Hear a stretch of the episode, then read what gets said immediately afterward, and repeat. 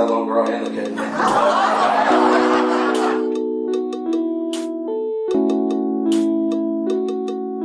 So I said, man, I don't want to talk to you. I don't even want to see you until I get my laptop back.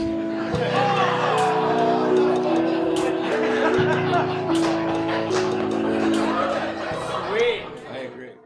Welcome everybody to the Brown Petrie Dish. I'm here with Brandon Petrie as always. I'm John Brown. How you doing, Brandon? Pleasure to be here, John. How are you doing? Not too bad. We have a guest with us today, Mr. Jimmy Killius. How you doing, buddy? What's up? Thanks for having me, guys. Um, yeah, my uh, my dad, uh, my dad just got a uh, ordered a Biden Harris flag in the mail, Hell yeah. Oh, yeah. and and he didn't realize that it like it literally takes up like the whole side of the house. so he's just like hanging up. All of our next door neighbors have Trump signs up. Shit. So I was like, you should just put it next to our neighbor's driveway, just like all the way across. So I used to look at it every day when he pulls in. Oh yeah. You gotta you gotta stand strong. There's some did you ever you ever go to the flea market? Um at, like at all like in I think it's in Berea. Uh, I go to the one in Hartville every once in a while. I think that do you ever see the big like Trump banners that are like him photoshopped on like Rambo's body? Oh, He's like yeah. shooting machine guns like on an eagle and like killing like the Viet Cong. And people are trying to sell it like, dude, what the fuck is wrong with you? You're it's just absolutely retarded that somebody be like, yeah, this is this is how I imagine him. You know, My boss, my boss absolutely hates Trump, and I've thought about buying him one of those so many times just just to see his face when I give it to him. Dude, it's it's straight up like it's straight up like what Putin would have out as propaganda. Like that's like him Right. riding like him riding him riding like without a shirt on on a bear or some shit. Like right? that's Exactly. It's like, dude, what? Like, oh my god, I, just, I want this election to be over so bad, Oh, so same. we could try to get some sense of like normalcy back in our country and like See, it's like, not such news. a division in, in like politics, you know. Dude, just like yesterday, man. Like Trump could have Trump could have very easily went to New York City instead of Pence going to New York City and shook hands with Biden, and it would have been like a fucking like we're, all Americans today kind of thing. But no, he can't do that because he's a fucking piece of shit, and, and like he has to divide people. That's the only way he thinks he can win. Right, know? right, yeah, It- and it, it's just so he's just um, it's not it's so undignified too. It's like, dude, really, you're the president, and you're not even gonna go gonna go to like Ground Zero or the memorial, like visit firefighters or something, you know. Right. Do something like, dude. Even even like George Bush did that shit. Obama did that shit. Even if you like hated the guys, like they they were there was still like a, like a bar, you know. There's Yeah. still like some sort of like, oh, this is what we do because we're the president. But Trump just doesn't give a fuck about anything. Yeah, well, than himself. I think it's the same thing with um like with the LA thing, how he never felt accepted in LA or whatever and he always he was always pissed about that. Um I think it's the same thing with the presidency. Like he doesn't feel accepted by the other presidents, you know, and it's like so well, he shouldn't. dude. yeah. He's a reality TV Yeah. star. Like, is this such a stain on our country? Like, we're gonna look back in 150 years and be able to be like, what the fuck were they thinking? How He had that happen? no experience. Like, I I think we're gonna But look was- back I, I just think we're gonna look back at on. Yeah. I think we're gonna look back at 2016, the 2016 election, as like one of the worst moments in American history. Mm. Like, I mean, it's just crazy, man. And that's what I hate when I see people say that it's impossible that he's gonna win again. I'm like, don't say that because that's what people thought last time, and that's why they didn't go vote. yeah. You know? and there's people even more like dug into the ground that they don't want Biden. Like even most Democrats, even most people that are like liberal are like, oh man, like Biden sucks. But it's like, dude, you just gotta fucking vote for him so that other guy isn't in there anymore. He's better than Trump at least. And I know that's a shitty way to like look at politics, be like, well, he's the lesser of two evils, but Yeah, but it's Yeah, true, I and can't stand them. and- and uh, the Democrats are building up like a progressive coalition in the House and and Senate while while this is happening. So if you like let Trump get reelected because you don't like Biden. All it's gonna do is make the hole bigger, so it's harder to Mhm. fill. I mean, it's it's just I'm still getting ridiculous. sick of all the It's absurd. I can't. I can't imagine another four years of Trump. Like, Oh, I'd seriously consider moving to Montreal if I don't Really? find a, if I don't find a house to buy by by November. Yeah, are you? uh Can, can you get your Canadian citizenship? I don't know. How do you do that? That's fine. Don't you have to have like marketable skills and all the sorts of other shit? Yeah, you Hey, gotta like, I- immigrate. I, can I can edit audio. I can do that. But uh, do you have any like family members in Europe or like anything like that? um, I don't think so. I might have some in Italy, but Or like aunts? Okay, because uh, if like I know if your great grandfather is like an, an Italian immigrant, like he came to America in like the twenties or whatever, uh, you could get Italian, you could get dual citizenship, and I, Oh, I like I really want to try to do that just to get uh my EU passport, and then it's like, oh, once you get that, you can work anywhere in the like EU, and you don't have to like fuck around with like a visa because you're Yeah. European. citizen.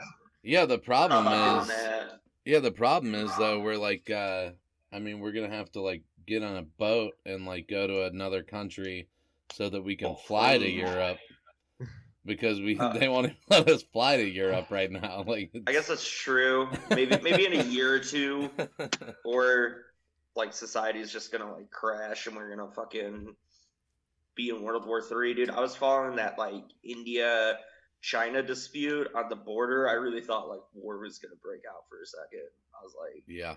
This is not the time right now to be fucking around like that. Like, what is wrong with you guys?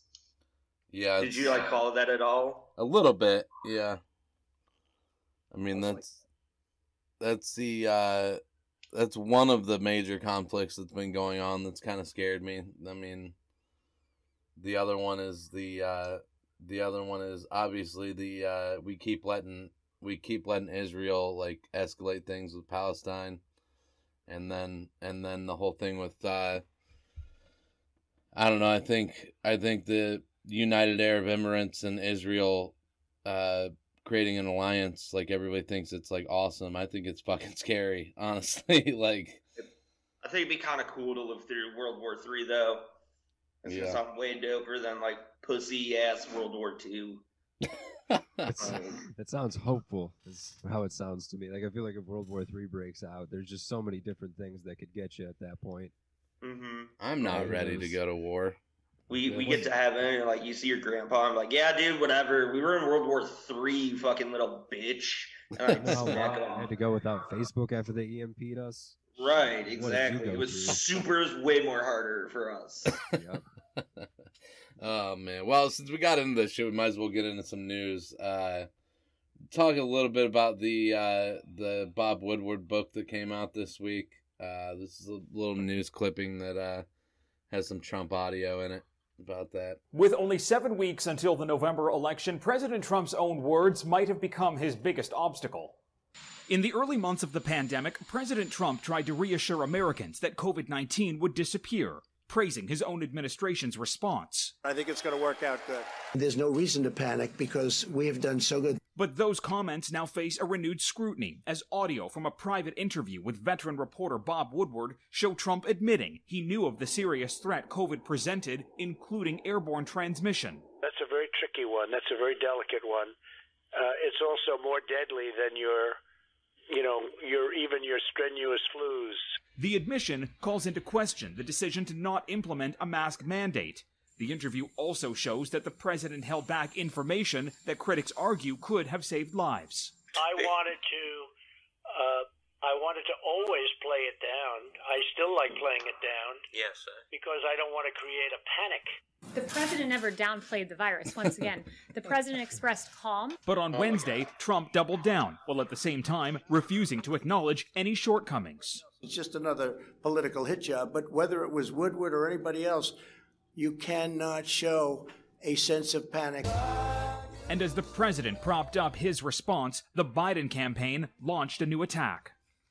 He knowingly and willingly lied about the threat it posed to the country for months. He failed to do his job on purpose. And confirming fears from his critics, the book also quotes Dr. Anthony Fauci as saying Donald Trump was more focused on re election than leadership. And while it's unclear if this will move the needle with any voters, it may sway those who are directly impacted by the virus. Reggie Cecchini, Global News, Washington. Uh, yeah, that was from CNBC. Um, how fucking dumb is he, man? He, he Like- acts like that wasn't six months ago. Like we Yeah. did it. Like we forgot. Like no, you were like, oh, it's not that big of a deal. We have like one or two cases, and then the next week the country shut down. Right. It's still shut down. He's trying to be like, he's trying to gaslight us and be like, oh no no no, no. like I didn't say it like that. Like it's only a fucking couple. I remember. Yeah, and did he Jesus not? Christ. Did he not think that Bob Woodward was going to release the tapes at some point? And then even, even after the tapes came out, he tried to say he didn't say that, and I'm thinking, like, dude, you, did you not watch the news? You can't. They got get you on away with audio. denying it. yeah. It's your voice, man. And then he, and not only that, he tweeted right after that that it wasn't nearly as dangerous as the flu, and that was less than a month after he just got done saying that it was what five times more deadly than the flu. Yeah. Right. And it's like, and that's why all his supporters and shit, they're all like anti-maskers. Cause like, oh, dude, more people die from the flu. The president said it, and it's like, this is clearly way worse than the flu. Like the flu never shut down the country. Yeah, It's, it's one thing to reduce panic, but I mean, if you're gonna reduce panic and then No, they just didn't some, give sort a of, some sort of action maybe after that, but he waited how many well, how long after that to even do anything about it to shut down international travel to Right. he never even put a mask mandate on board. I would think i mean the sooner you tackle this you know that you might save everybody from having to wear these god awful masks all the time or you know prevent future problems if, if you would have tackled it when they warned you about it. Yeah, and I'm I'm uh I'm just so sick of uh I don't know, I'm so sick of the whole like mask thing where everybody keeps saying, you know, there's be hundred and fifty thousand people uh die by December or whatever, and then they're like, but if we can get to five percent mask wearing, it'll we're never gonna get five percent mask wearing. Like, It's not even that big of a deal. Like it does not bother me one bit. It's like I like I, I wear the mask. I'm like okay. Like did you ever wear like a scarf in winter or like go Right. snowboarding and have like something like it's not that big of a deal.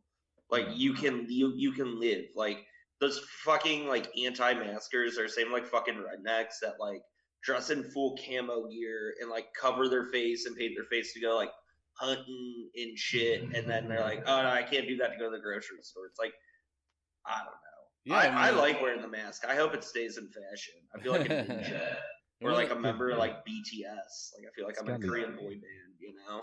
it's got me breaking out like El Chapo, but I don't know. I don't really like it, but it's to me, it's one thing to put your own life at, at, at risk. You know, that should be your choice. But when you have something that you know you could pass to other people on a larger scale, then you're kind of being a dick if you're not wearing a mask when they Mhm. say you should. And who are you to disagree with you know doctors that have treated other pandemics before? Right. yeah, and when it's and when it's cold outside, they're kind of nice, you know. Yeah, last Mhm. night was great for it. yeah. Oh man. Well, we have the, another clip from that Woodward book. This is uh, in reference to uh, racism in the country right now, and this is from uh, CNBC. Mara, I'm going to play another chunk MSNBC. of the uh, Woodward Trump interview. This is on race and self awareness. We'll discuss on the other side. Do you have any sense that that privilege has isolated and put you in a cave to a certain extent? As it put me and I think lots of white privileged people in a cave, and that we have to work our way out of it to understand uh, the anger and the pain, particularly black people feel in this country. Do you No, you you really drank the Kool Aid, didn't you? You listen to you. Wow. No, I don't feel that at all. Yikes! I mean, what the fuck, man? Like, Did they have have like other presidents been like caught on tape like this? Just super incriminating. Like, like did I don't remember them releasing shit about like George Bush, just like him sounding like a complete idiot, like on tape. Like he sounded like an idiot, like on TV too. But there's never any like tapes that was just like him being like, "Oh, I don't really give a fuck about like Katrina," you know. It, it's like he he purposely does it to himself yeah, and no, somehow people still support him. It's it's it's baffling. Yeah, the big thing with the other the big thing with the other presidents is that um they all they all had advisors sitting in the room with them when they were talking to Bob Woodward, and Trump's just a cocky motherfucker and like I don't need him. Oh, I don't need help. I don't need people Yeah. to like help me like write this speech or like tell me what to say or like. Yeah. So like when uh, it, when Woodward would ask Obama a question, from what I understand, like he would ask the question and then Obama would put him on hold for a second and they would figure out what his answer was going to be and then they would answer. oh, so he Trump just speaks like this, like just right off the top of his head. Right, yeah, just like Oh, a regular yeah. conversation. Like, That's scary. That's scary for a president. I mean, that's- like a dictator. Like, oh, I'm not going to listen to any of my advisors, people who have like 30 plus years of experience with this. Like, yeah, that's how he That's why you talks see- to world leaders and shit too. I mean, That's why you see fact checkers having a field day on a lot of his statistics and things that he says because he really doesn't check in with anybody before he speaks. And then he oh yeah, did you see the? uh I think it was HBO or maybe CNN. Uh, he was interviewing with the guy again. I don't really know. I didn't look that much into this clip, but uh, it was just like them debating like clear statistics about the coronavirus. oh yeah, that was Like, the the Axios interview. Yeah, Oh, yeah. he's like, no, it's not like that. And then the guy literally just like flips to like the page. They have like the information like in front of him. He's like, well, Right. it says this right here. Like, what do you have to say about that? He's like stuttering and he just doesn't know what to say. I mean, there's Yeah. entire committees that that assemble this information, and that's like their job. That's what they do. Right. For Doctorate like this. people. Yeah, so it's not something you can really debate. The numbers are, are on paper, man. Yeah, and then he was like, "Give me the paper," and he looked at the paper and was like, "See, it says right here," and they handed it to him and took it back away real quick, like, like Yeah. that's something like a little kid would do. to somebody. Mhm. And I think it was was that the same interview where he's talking about like, um, I took the um, uh, what was the test like the cognitive test, the cognitive like ability test. He's like, I took it and I did very very well on it, and like Yeah, he's just he's like answering like a like a lunatic. yeah, it's a test I for think- uh, people. Didn't he say they were like amazed or something? Yeah, they were amazed on how well I did. Like, It's like, I mean, that's kind of. I don't know if you really want to put it that way. That's a little right? alarming. Yeah, yeah. If you fail, that you did that well. yeah, if you fail, they say you have dementia. So that's- yeah, Yeah, everybody like, does amazing, or else you have dementia. Like, It's it's like a pass no pass thing. I would Mhm. imagine. I've never taken one, but I, I assume I would do amazing or be really sad that I found out I have dementia. Like, yeah, I yeah, don't know if a doctor's alarmed after they give you the test in either direction. It's it's probably a bad thing. I don't think I would do amazing like the past couple weeks with my my like he- my fucking health problems I've been having, but 'cause I can barely concentrate on stage sometimes. But uh, yeah, but yeah, normally most people would do really well. Um, but yeah, man, that shit with with the racism, man. It's just like he won't even acknowledge that there's racism in the country. Like it's, it's just it's crazy. They they straight up ask him, and uh, they've asked him in other interviews if he thinks there's systematic racism in the United States, and he'll just say no. But I the mean, it's- DHS is saying that white supremacy is one of the biggest threats to The national biggest security threat, right now. yeah. So Yeah. I would think that would be something to look into. I mean, have you guys seen the DeWine bill that he's trying to pass about police reform? No. mhm. what's he's, that? He's, he's basically got a, a standardized, you know, flat rate bill where police have to work on de-escalation tactics. They have to have a few different steps before they can, you know, shoot a suspect. Um, mandatory body cams, things like that. And I think that in, in itself would solve a lot of the problems that we're seeing. So addressing the country with a bill like that, you would probably end all these riots. You would probably end a lot of the Yeah. protests, and, Mhm. and it would He doesn't so want it to end. simple. you Yeah, know, he, he thinks the protest. He thinks the protest helps him out.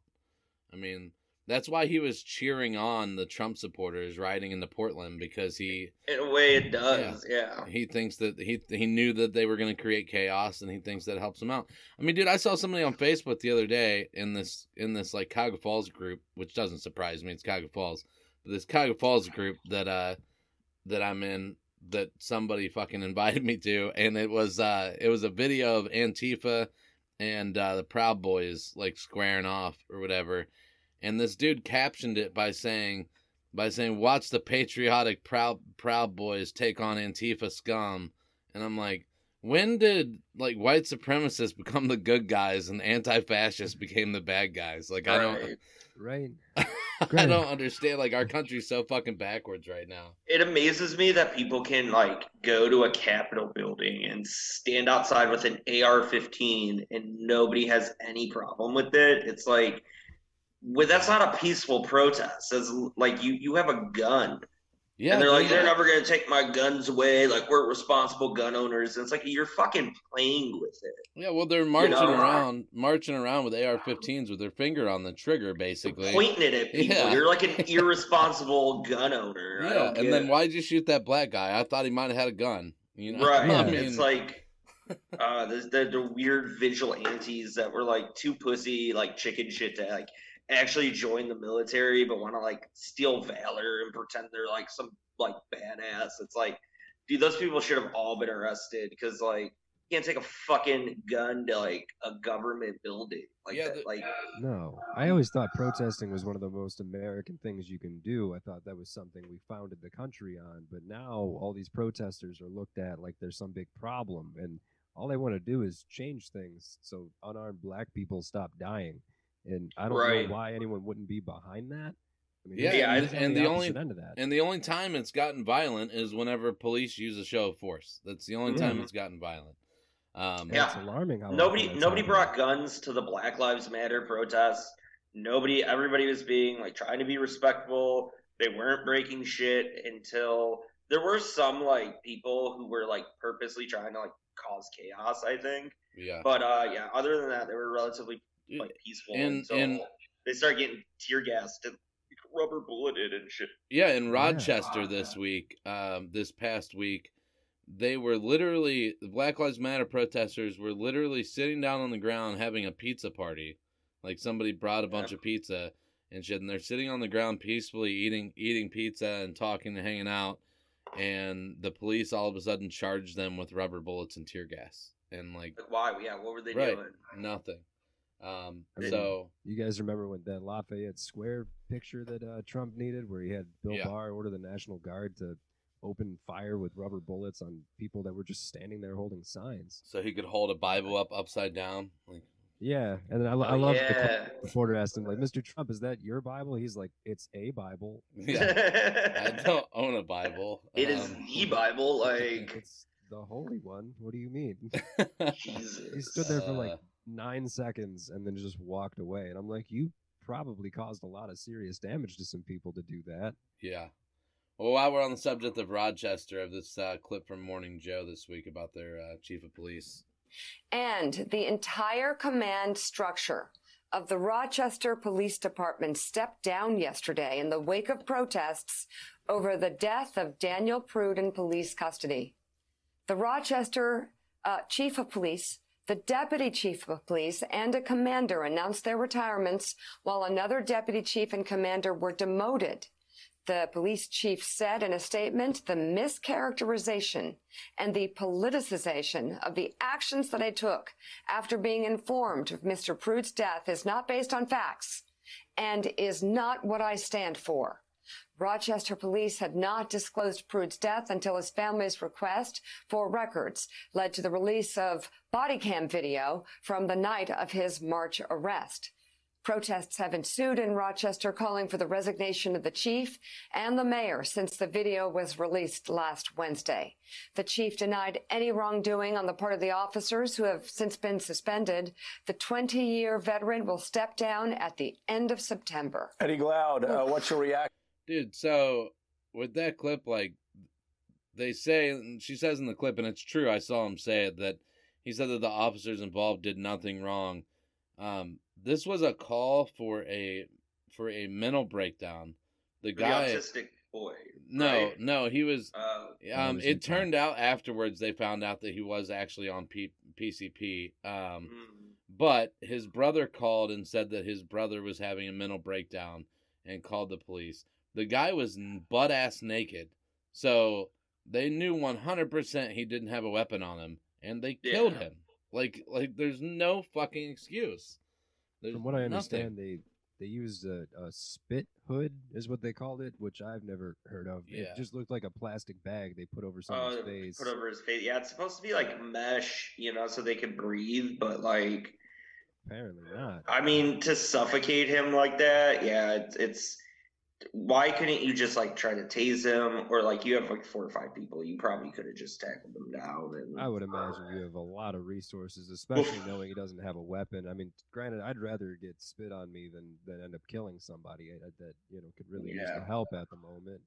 But the one thing I did respect about the situation in Rochester was when I read about the case. From what I understand, they immediately suspended the officers. They turned the case over to an outside investigation, and that was all things that I thought were really important with the case. But I don't think a police chief should immediately jump on the bandwagon if the officers did nothing wrong. I think maybe you should save those comments for after an investigation. Yeah. But I Right. applauded their actions on that part. I think that's really important, especially because they used a community review board, and that's all you know, good and dandy. But at the end of the day, it's not going to bring the guy back. So I Yeah. think, I mean, maybe those officers should be more than suspended. I, obviously, it's going to be up to the investigation. But I was glad to see those steps being taken after all was said and done. Well, I mean, his yeah. I mean, the problem is that they didn't take those steps until after the video came out, which Which is bullshit. Yeah. Yeah, no, that should Um, be. I think anytime somebody dies, you know, due to police activity, it should obviously be investigated. yeah, because this happened in March, so Jesus, it's Oh my yeah, God. yeah. In the in the family, um, I think I I might be getting the timeline wrong, but I think in in July they got the coroner's report that ruled it a homicide um, by asphyxiation, and then and then they were trying to sue for the uh, public records, like the body cam footage, and just got it released like like two weeks ago. So Holy shit. Yeah, you shouldn't have to go through that many steps just to get like closure on like what really happened. Like, nah. Yeah, think the that's the big cam problem. Is it just seemed like they were trying to cover it up? I mean, that's Mhm. so. I think that's why a lot of people were calling for the resignation of the chief and the mayor and all that. I mean, there should be more transparency than that.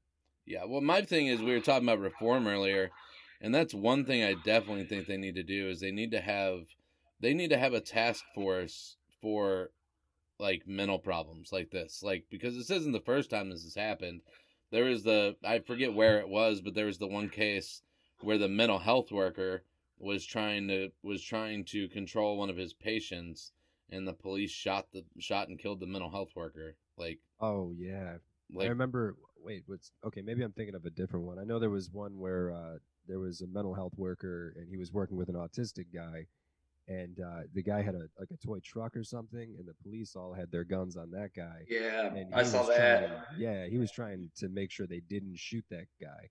And then um then there was the mom recently. I I I I, I don't know a lot about the story, but it was like the mom called uh, on her autistic son, and he was having a meltdown and stuff, Yeah. and they somehow like shot the thirteen year old boy. It's like the fuck you shot a child yeah, And all he Like- did was running away.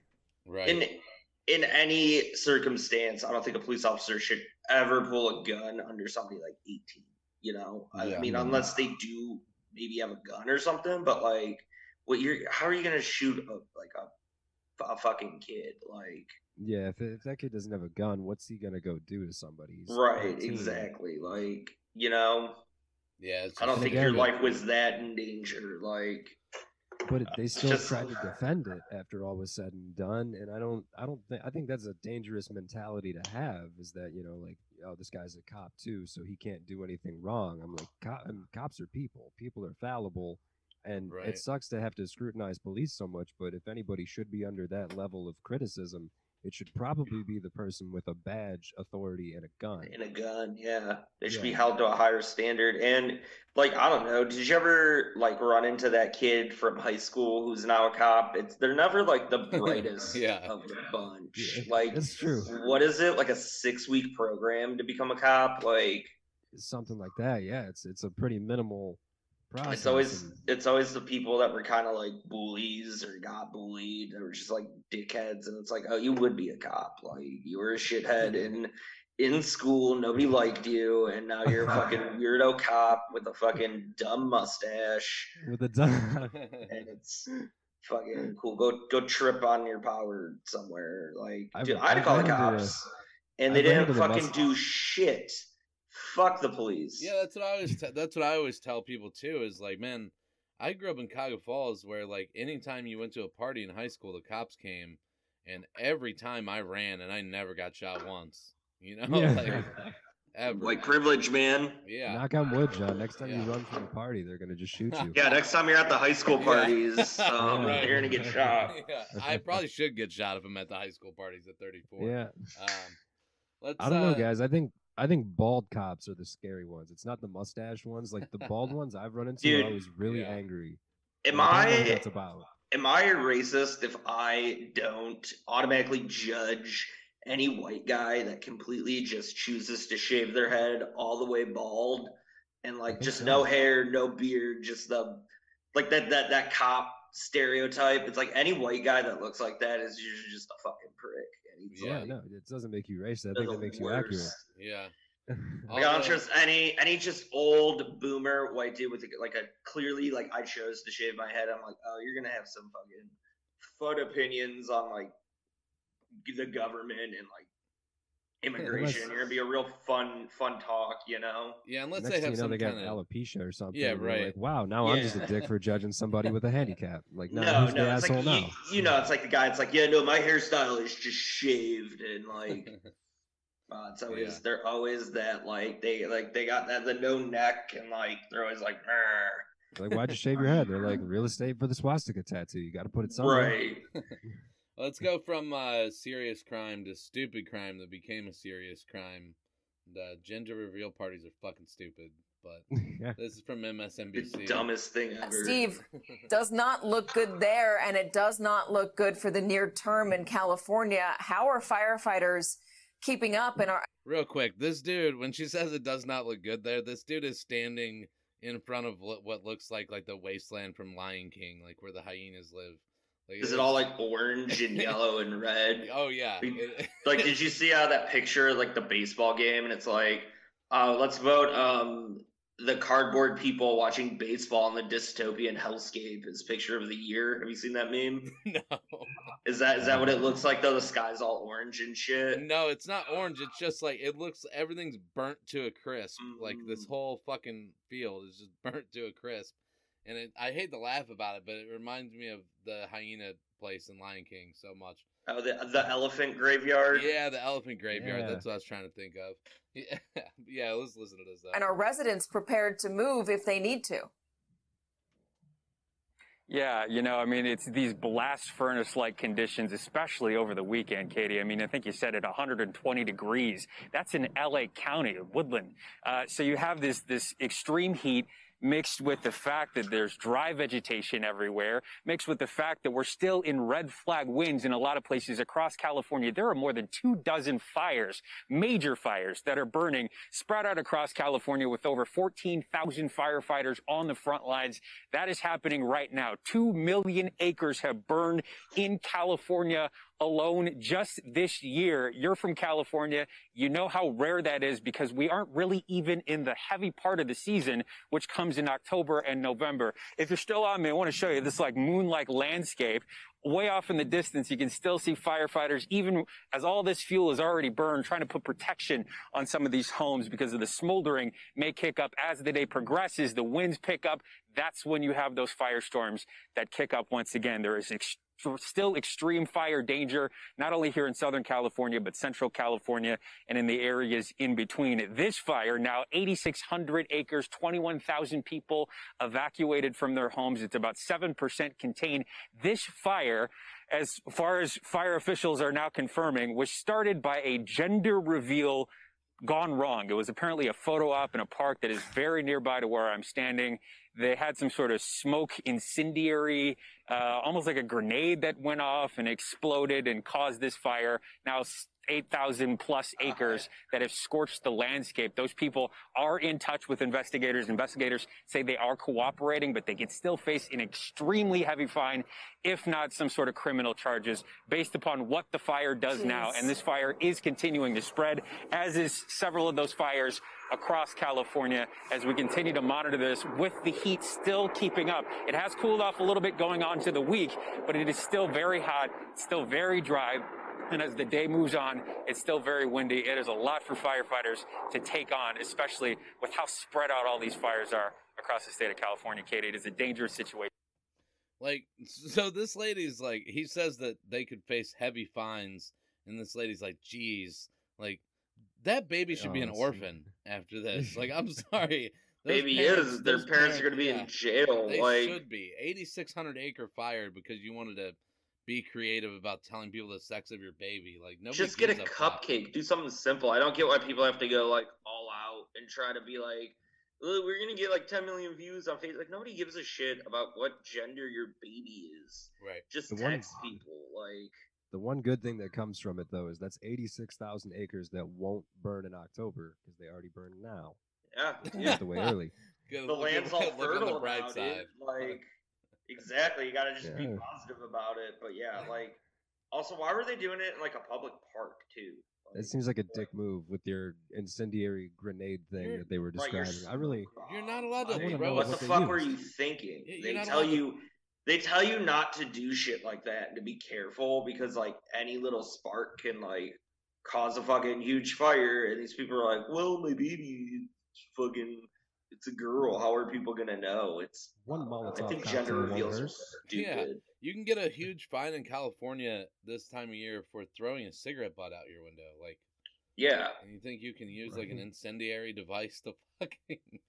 So what was it? It was just like a smoke bomb. They were like, We're gonna light this off and if the smoke's like blue, it's a boy, like That's how I understood it. Yeah, I mean, probably. why do people think we give a shit? Like my like when my nephew was born, they had like a gender reveal cake, and I was like, this is just dumb. They're just so stupid. It's just Yeah. such a dumb tradition. In the last like ten, what five, ten years, I don't get where this started, where it comes from, and why we continue it. So I think it's an Instagram thing. Like it seems like Yeah. something people do for attention, you know. And I I can't really get behind it because, Yeah, like you said, no. I don't care. what happened to It's a Yeah. You know, It's all just for it's all just for attention, and I don't I don't know. Like do something simple or just tell people. Like a normal dude, just person. do it Like, old we have- school. I'm, I'm having a boy. It's a boy. Yeah, just do it old school. Where if it's a girl, I, you do nothing. I didn't burn down half of California. Um, sorry. We're keeping it simple this Yeah, year. that's how it used to be. If you were, if you had a girl, you did nothing. If you had a boy, you smoked some It's a Boys. You know that was Yeah, that was yeah. it. If you had a girl, you just you just you cried Yeah. because you're like, oh, I wanted a son. Ah, Or if you were in least- China, you just got rid of it and yelled tried I was- again. yelled at just your going wife. There. yelled at your wife for not producing you a son. That's Mhm. how it used Get to be. another wife. Where's my male heir? I need to carry on the bloodline. That one only produces girls, apparently. Uh, yeah, we- we usually we usually uh, only do four clips, but I found this one right beforehand from yesterday, um, and I had to play it. So this is from uh, MSNBC. I hate to do it. I have to begin with something that was all but lost in the fog of news this afternoon. The president chose this solemn day to toss off in an interview with Jeanine Pirro. He hears Joe Biden is probably using drugs, indicated perhaps drugs of the performance enhancing variety. It is a hell of a thing to hear from a sitting president about an opponent. Does this mean we're going to have rapid drug and COVID testing before the first presidential debate? Or, Annie, is it more likely the president is eager to find a distraction, especially for the base? Dude, like it's so funny. He's asking that question to the reporter, and all of the, the three reporters they have on their screen are all like trying not to laugh. Like it's What does he say? Do you have a video of like what he says? N- he basically was on I, I don't but he's he said on uh, the Jeanine Pirro show that he hears that Biden is on some type of drugs uh, Like what Kinda rooting for drugs? performance enhancing drugs Does that mean like steroids or like Viagra? I think it's think- I, LSD? yeah I don't know I think it's because there was a there was a video that went kind of viral on the internet like last week that uh people thought that some Adderall was falling out of Trump's Mm. nose during Oh, a it's a revenge thing. yeah Probably. I can do drugs if he does. Yeah. Joe Biden sounds like a cool president if he likes to snort Adderall. I like to do that too. So yeah he has so my there's- vote. so It there's was, wasn't uh, it Trump? I thought it was Trump. yeah, it was Trump. It was. Trump Yeah. that had something come out of his nose. Um, Oh. Well- and everybody always thought Trump was on coke because he's always sniffling and shit. Because he probably yeah. was, dude. He was like a billionaire in New York in like the seventies and eighties. Well, He's wasn't probably Kennedy coked out of his mind. I thought Yeah. Kennedy was getting meth injections at one point, wasn't he? How Yeah, he true was like that? sick though. he had like health problems where he needed Yeah. to get be like on steroids and needed like at, at the time they were just like prescribing meth and stuff to like Yeah, did boost you ever, put some pep in your step. Did you ever see that drunk history episode? No, No, I don't think so. Oh, you have to watch. Look up the drunk history, the John F. Kennedy uh, meth one. It's it's Ooh, it's really funny. history. It's actually it's actually uh, John Lovitz from Pod Save America that's that's telling the story. It's pretty. It's pretty That's good. hilarious. I love the uh the Al Capone one. I Yeah. forget who does it, but like the way they just describe Al Capone, he's like, yeah, he uh his brain just deteriorated because he had syphilis, and he just became like a syphilitic moron, and like he was one of the most like feared gangsters. It- uh, It's hilarious. Um, Yeah, what's his face from uh Brooklyn Nine Nine, like the little guy. Oh yeah, I forget his name. Uh, He's in a bunch of shit. Like uh he's in like Wet Hot American Summer. I forget I forget the actor's name. He's Al Capone and he just he fucking does it like perfectly. I like his Was, uh, character. Uh, what was that? What was that uh, Andy Samberg movie that he played in, where he was like uh, he was like the soccer fan. That's my whatever. boy, maybe. No, it was the one where Andy Samberg was. Oh, maybe it was where he was trying to find. He was trying to find. uh Or no, it wasn't Andy Samberg. It was fucking Paul Rudd. It was uh, "I Love You, Man." Oh yeah, yeah, He yeah. was- yeah, he was trying to find uh like a best man, and he so he started going on these man dates. And he took that dude to the soccer game. His voice was all squeaky, yelling and shit. It was pretty. Funny. Oh yeah, now I know who you're talking about. Okay. Yeah. Uh, well, let's bring it back around to comedy. Uh, Jimmy, how long have you been doing comedy? Uh, it'll be like two years in January. So what is it? Like a year and nine months? What? Yeah. What uh? What made you start? I just always like I grew up just like watching like Comedy Central and stuff. Like I remember watching like uh like Premium Blend and like Comedy Central Presents. I always like loved stand up. And then uh I tried it when I was like 19. My roommate in college was like, "Like you're a pretty funny guy. Like let's do let's go uh let's go do stand up comedy." I was like, I never really thought of it. And then like I did when I was 19. I went to the Euro Gyro open mic and like just bombed. Like didn't write anything down. Literally like drank a beer and was just like, yeah, I'll just say some stuff on stage. It'll work out. Uh, bombed horribly. I was Yeah. like so afraid of it. Um, like doing it, I was like, oh, that sucked. Like getting on stage, like, I don't understand how those guys do it. And then I was just like kind of sitting there when I was like 25. I was like, oh, I always like wanted to try it again. I actually had like stuff written down. I was like, you know what? Let's let's give it another try. And then uh, I went to LVT and uh, I, I did I did okay. You know, I, I I didn't do my best, but I wouldn't say I bombed for like you know my real first attempt. And I've just been going hard at it ever since. You know. Yeah, yeah, that's something uh, you and Jared Bailey have in common. He told us that on the podcast that he uh, his first time was at Euro Gyro. I'm like, that's fucking ballsy, man. I'm like that's Yeah, because we both went to Kent, and like I've never been back to that open mic. Like, yeah. I've never I've never actually been to that one. I used to go to Water Street all the time, but uh, Yeah. Euro Gyro Sundays is like my day. I always took off from doing anything. Yeah. So, um, I never did end up going to the Kent area to try out stand up. Everyone says it's it's rough, like you guys are saying. It's you know, hopefully they open a back. Hopefully they start Water. Hopefully Anthony starts Water Street back up because that's a good. I don't think that part is there anymore. Really? That's why I think they got. I think Water Street is gone. Huh. That's Yeah, why I think they closed it down. I haven't But been you would there. think Kent would be a good place for stand up because they got a lot of like young people who don't really have anything to do during the week and they want to go out to a bar. So Yeah, I think uh, I think like Friday. If you could find a spot that would let you do it on Friday or Saturday nights, it would be huge. yeah, it's hard to get like a good crowd on a Tuesday. You know. Yeah.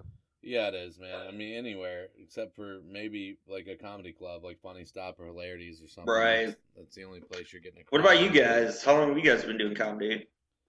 I've been a little over a year. Mine was a my year was up in uh, July, July third. Okay. My year was up at like the end of February, early March, right around there. So it's been a year and some change for the most part. Yeah. Okay, so we started around the same time. So, so you started last February. Yep. Okay, so I guess I guess I have like almost a year on you then. Almost, yeah, I guess so. That's weird. I thought we, I thought, I thought you guys have been doing it like way longer than me. You guys just seem like way more involved in the, in the scene. You know. Yeah, I I, thought the opposite. I thought you were. yeah, I just got uh I just got to the point where I was like sick of doing only doing funny stop every week. And I was Yeah. like I was like if I'm going to get better at this, I have to do it more. You have to do go anywhere. Yeah, so I started Yeah. doing four or five shows a week, and I think that's I, I became comfortable and I got to know more people. I, Yeah. I was surprised today. I was looking at uh, another comedian's uh, Facebook popped up, and I looked at our mutual friends, and we had like a hundred and twenty something friends, and they were all comics, and I'm like, I did not know I knew that many comics. Yeah, I, I get that. You get those re- friend requests. Like, who's this? But like, you're like, oh, they know everybody else, so I guess I'll accept their friend request. I just haven't like physically met them yet. You know? Yeah. There's a lot of comics I see doing that where they'll just like add anybody with a, a stage and a microphone in their profile picture, and I'm thinking, like, Mhm. like, why is this guy adding me? He's from like Nevada. I highly doubt I'm ever gonna see this guy. Yeah, I don't accept all of those. Like, there's some people who I'm like, uh, you look like a weirdo. We have a lot of mutual friends, but I'm not. I, I need to meet you in person before we're Facebook friends. You know? You gotta earn my friendship. You're right. Yeah. Exactly. I did the same thing at first, uh, adding adding random people and shit like that requested me, and then I started getting some like real weird people on my feed and shit, and I was like, "Fuck this! I'm cleaning out my friends. I don't, Yeah. you know, Yeah. like I don't want these people on here." Uh, but why don't we talk about uh, Jimmy brought us uh, Dave Chappelle clip today? How did uh, Dave Dave Chappelle inspire your comedy? I think he inspired all of us. I mean, Yeah, who he hasn't? If you're a comic Yeah. right now in this time, you can't be like, yeah, Dave Chappelle didn't in- inspire me at all. I'm surprised you're like, oh, nobody ever said Dave Chappelle. I thought like he'd be like one of the first, you know? I yeah, was shocked too. Yeah, I mean we've had pretty much. I mean we've had some pretty big monsters of comedy on here. Um, but yeah, nobody picked Chappelle. I think they're just trying to be different because everybody. Loves, I was gonna pick Louis C.K., but I thought that might be a little inappropriate. Um, That was actually Carter Carter D. He he uh, brought the abortion clip from Louis C.K. That was. Oh, okay. but yeah, we'll uh, play the clip and then we'll talk about it a little bit afterwards. This is from uh, Dave Chappelle's special, "Killing Him Softly."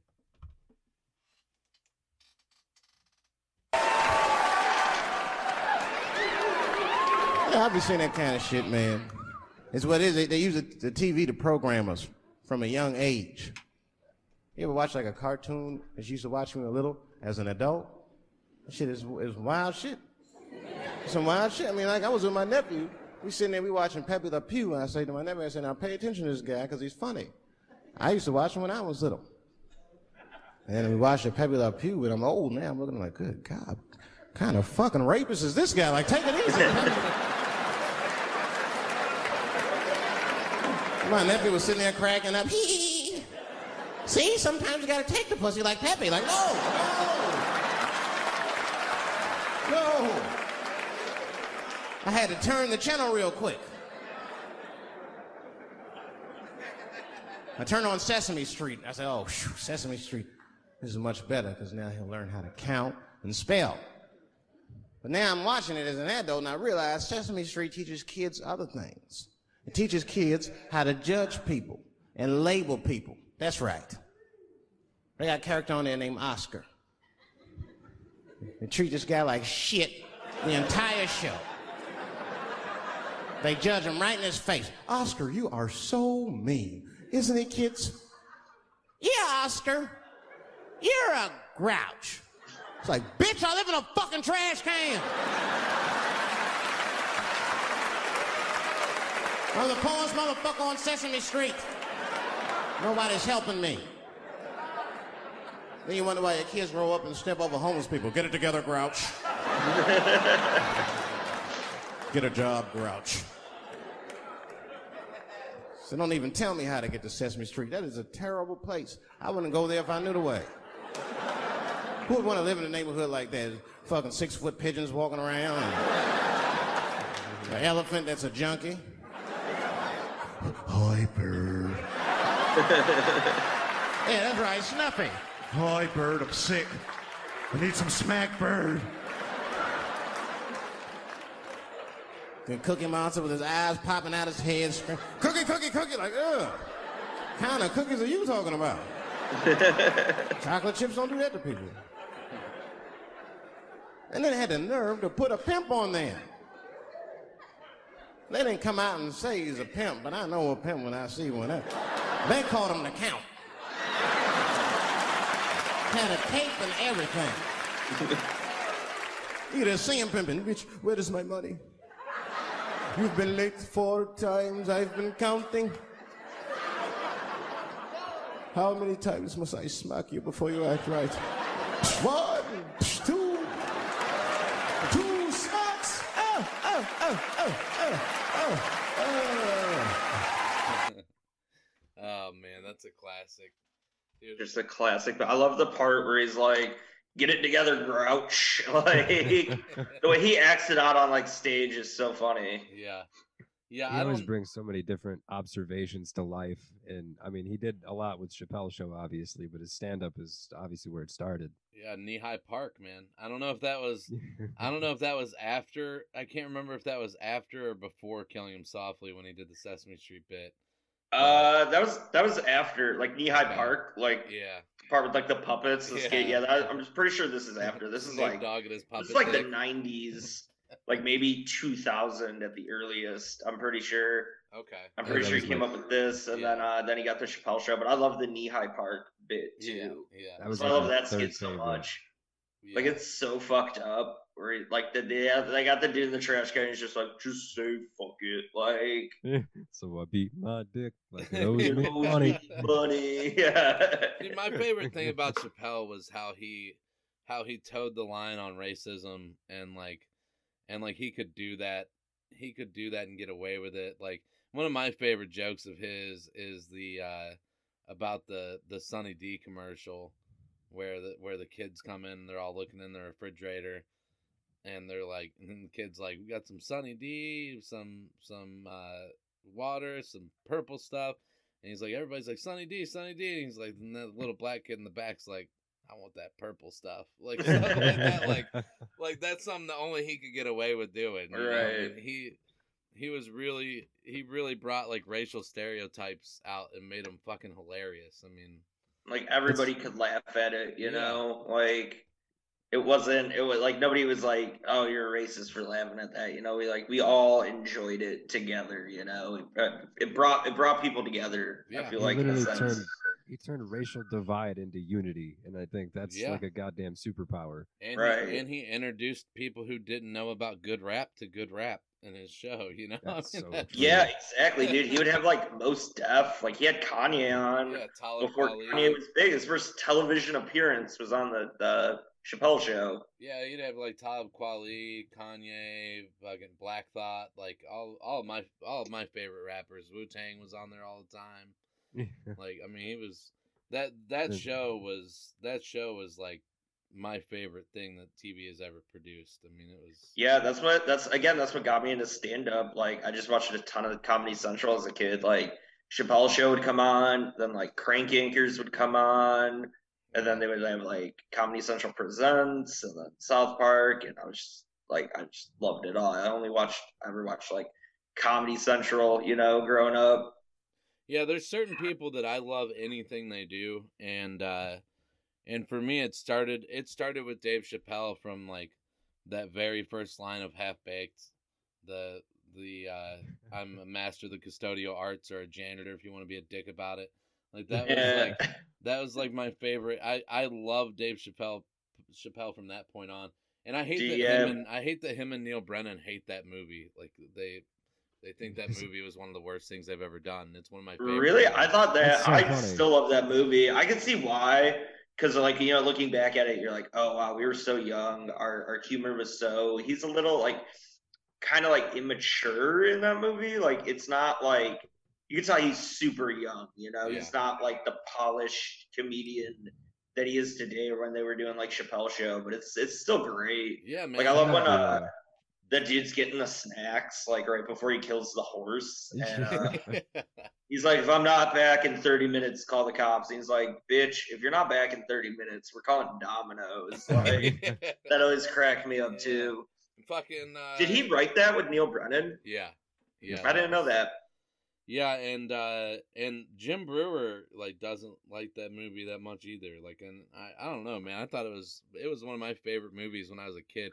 Probably It shouldn't is the been. classic stoner stoner movie. Um, Yeah, I mean, it probably shouldn't have been my favorite movie when I was a kid, but it I think that's the whole reason they, they he really didn't like it that much, from what I understand. I've heard in interviews he said that you know he really just kind of turned kids onto marijuana. That's not really what he was looking to necessarily do. I'd honestly love to hear his thoughts about his part in the Nutty Professor movie, where he was the Yeah. stand-up comic in that. Yeah, I mean that was really early, and I love him in uh, Robin Hood Men in Tights too. Oh, yeah, man. dude, I Where he's gotta watch that Ahchoo. again, man. And he like I mean- he they get in that big fight and uh he's like hold on he like pumps his sneakers up. I love the fact they all have like a green, like old timey Robin Hood hat, and his is like a green snapback. Yeah, yeah, yeah, and he has like fucking airwalks on or uh fucking uh Air Force Ones on or something. Yeah.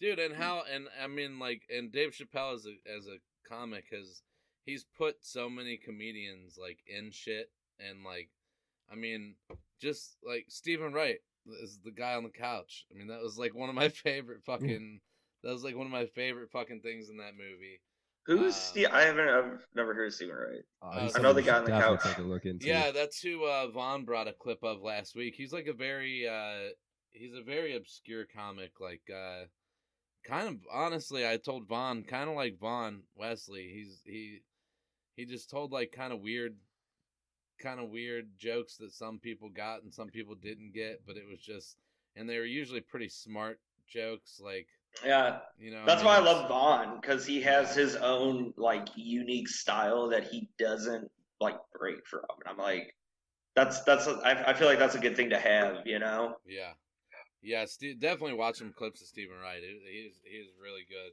Uh, I'll have to look him up. You know, another comedian that Chappelle put on that, like I, I'd have never known Charlie Murphy was as funny as he was. Yeah. Until Oh, yeah. Chappelle show, or like even Donnell Rawlings. Like I, I mean, I kind of knew about him, but not nearly as much until I watched Chappelle. Yeah, that's what uh, really made Charlie something. Murphy. Uh, I I loved Charlie Murphy and the Chappelle Show. And then uh, did you watch Black Jesus at all on Adult Swim? He's really funny in that. I did watch that um like once or twice, but yeah, I gotta watch that again. I forgot I forgot that was on. It's uh, if you like, um, it's by the guy that did the Boondocks, Aaron Mc- McGruber, Mc- McGruber, however you say his name, and then uh, the guy I forget his fucking name at the right now, but uh, the guy that did Trailer Park Boys. That's who created Black Jesus. It's fucking. It's so funny.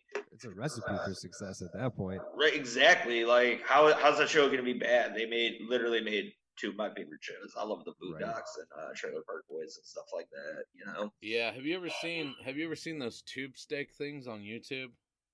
Mm-mm. No. So there's uh there's uh look up just look up uh tube steak on YouTube. And they're kind of old, but it was uh Aaron McGruder put out a graphic novel and he had these guys make this viral video to like promote it basically. And they're Mhm. like and it's like just these just these idiots like outside of a bookstore talking about how he how he's like uh how he doesn't represent black people because he wrote a book and shit. He's like he's like look at all these words in this motherfucker. Like yeah. he's like he's like I gotta take a piss. I'm gonna take a piss all over this book. Like just it- he's like we outside of Barnes and Nobles right now. Oh my god! hilarious. Yeah, I have to look that up. I'll put it in the show notes too for anybody that wants to listen to it. Um, but yeah, man, Chappelle put a ton of people on on his show. Um, like, who is the uh, fuck? I can't. I'm drawing a blank. Who is the uh, the Ask a Black dude? Oh, um, Paul Mooney. Yeah, Paul Mooney, dude. Oh, Yeah. oh god, I just watched um uh uh the the that one where he's like he's reviewing uh, like movies, like Paul Mooney's like gives Oh like my reviews.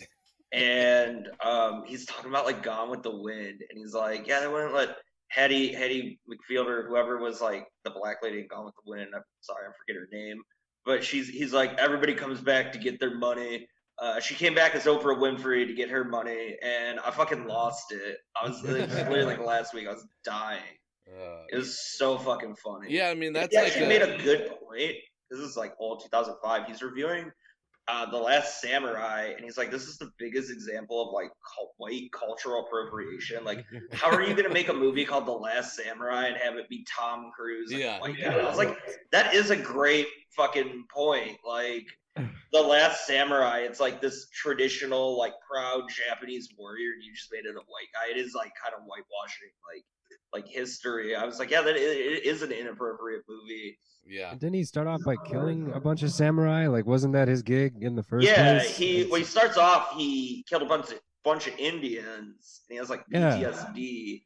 And then they hire him to kill a bunch of samurai, and then he becomes like friends with the samurai, and then he dies like samurai. And it's like, should have just made about Yeah. like a Japanese dude or something better than Tom Cruise. It's like, yeah, it's a real, real good example of like cultural appropriation. And so he kills he kills all the rest of the samurai. Is that why he's the last samurai? No. No, they, they the samurai get wiped out by like America, and uh, it's it's like like a historical movie. It's like how like Japan like about Japan like modernizing, becoming like part of like the global world in like the 1800s. Like I was gonna say I'd like to see a documentary with Tom Cruise called The Last Scientologist. I think that'd be oh my god, dude, you're right. like a like a Left Behind movie, but it's Tom Cruise and he's the only Scientologist. Oh, All the rest of the Scientologists got mowed down by the by the Gatling guns that just came out. Right. Uh, all right, I think that about wraps it up. Though, Jimmy, you want to give out your go see Jimmy at the uh, Funny Stop on Wednesday in Brandon. I might be there too. Who knows? Uh, you yeah, and then uh, I'm doing the Grindhouse, Grindhouse, Grindstone. Grindstone, buddy. I always want to call it Grindhouse. Uh, yeah, I'm doing the Grindstone September 18th. Uh, it's I'll be hosting Brandon's show. It's really funny. Uh, thanks for having me on, guys. It was a lot of fun. Do you want to give out your fun. Do you want to give out your socials? Uh, just James Killius. I don't have a Twitter. I don't have like I don't, I'm not active on Instagram. I'm like I'm like the worst with social media. I don't fucking post really anything. Uh, just Jimmy word of mouth, dude. That's Amish how you'll find me. Just word of mouth. Yeah, we're, no, mouth. Or my OnlyFans. So, uh, yeah. Thanks for having me on, guys. Yeah, It no problem. Man. You can follow me at John Brown Comedy and Brandon Petrie at Uh, Petrified 205, I believe, is my uh, my Twitter. Uh, Brandon Petrie on just about everything else. All right. Have a good week, everybody. All right. Yeah. See you guys later, man. Peace. The Brown Petrie Dish is created by John Brown and Brandon Petrie. The outro and intro music created by Jared Bailey. Thanks for listening, everybody.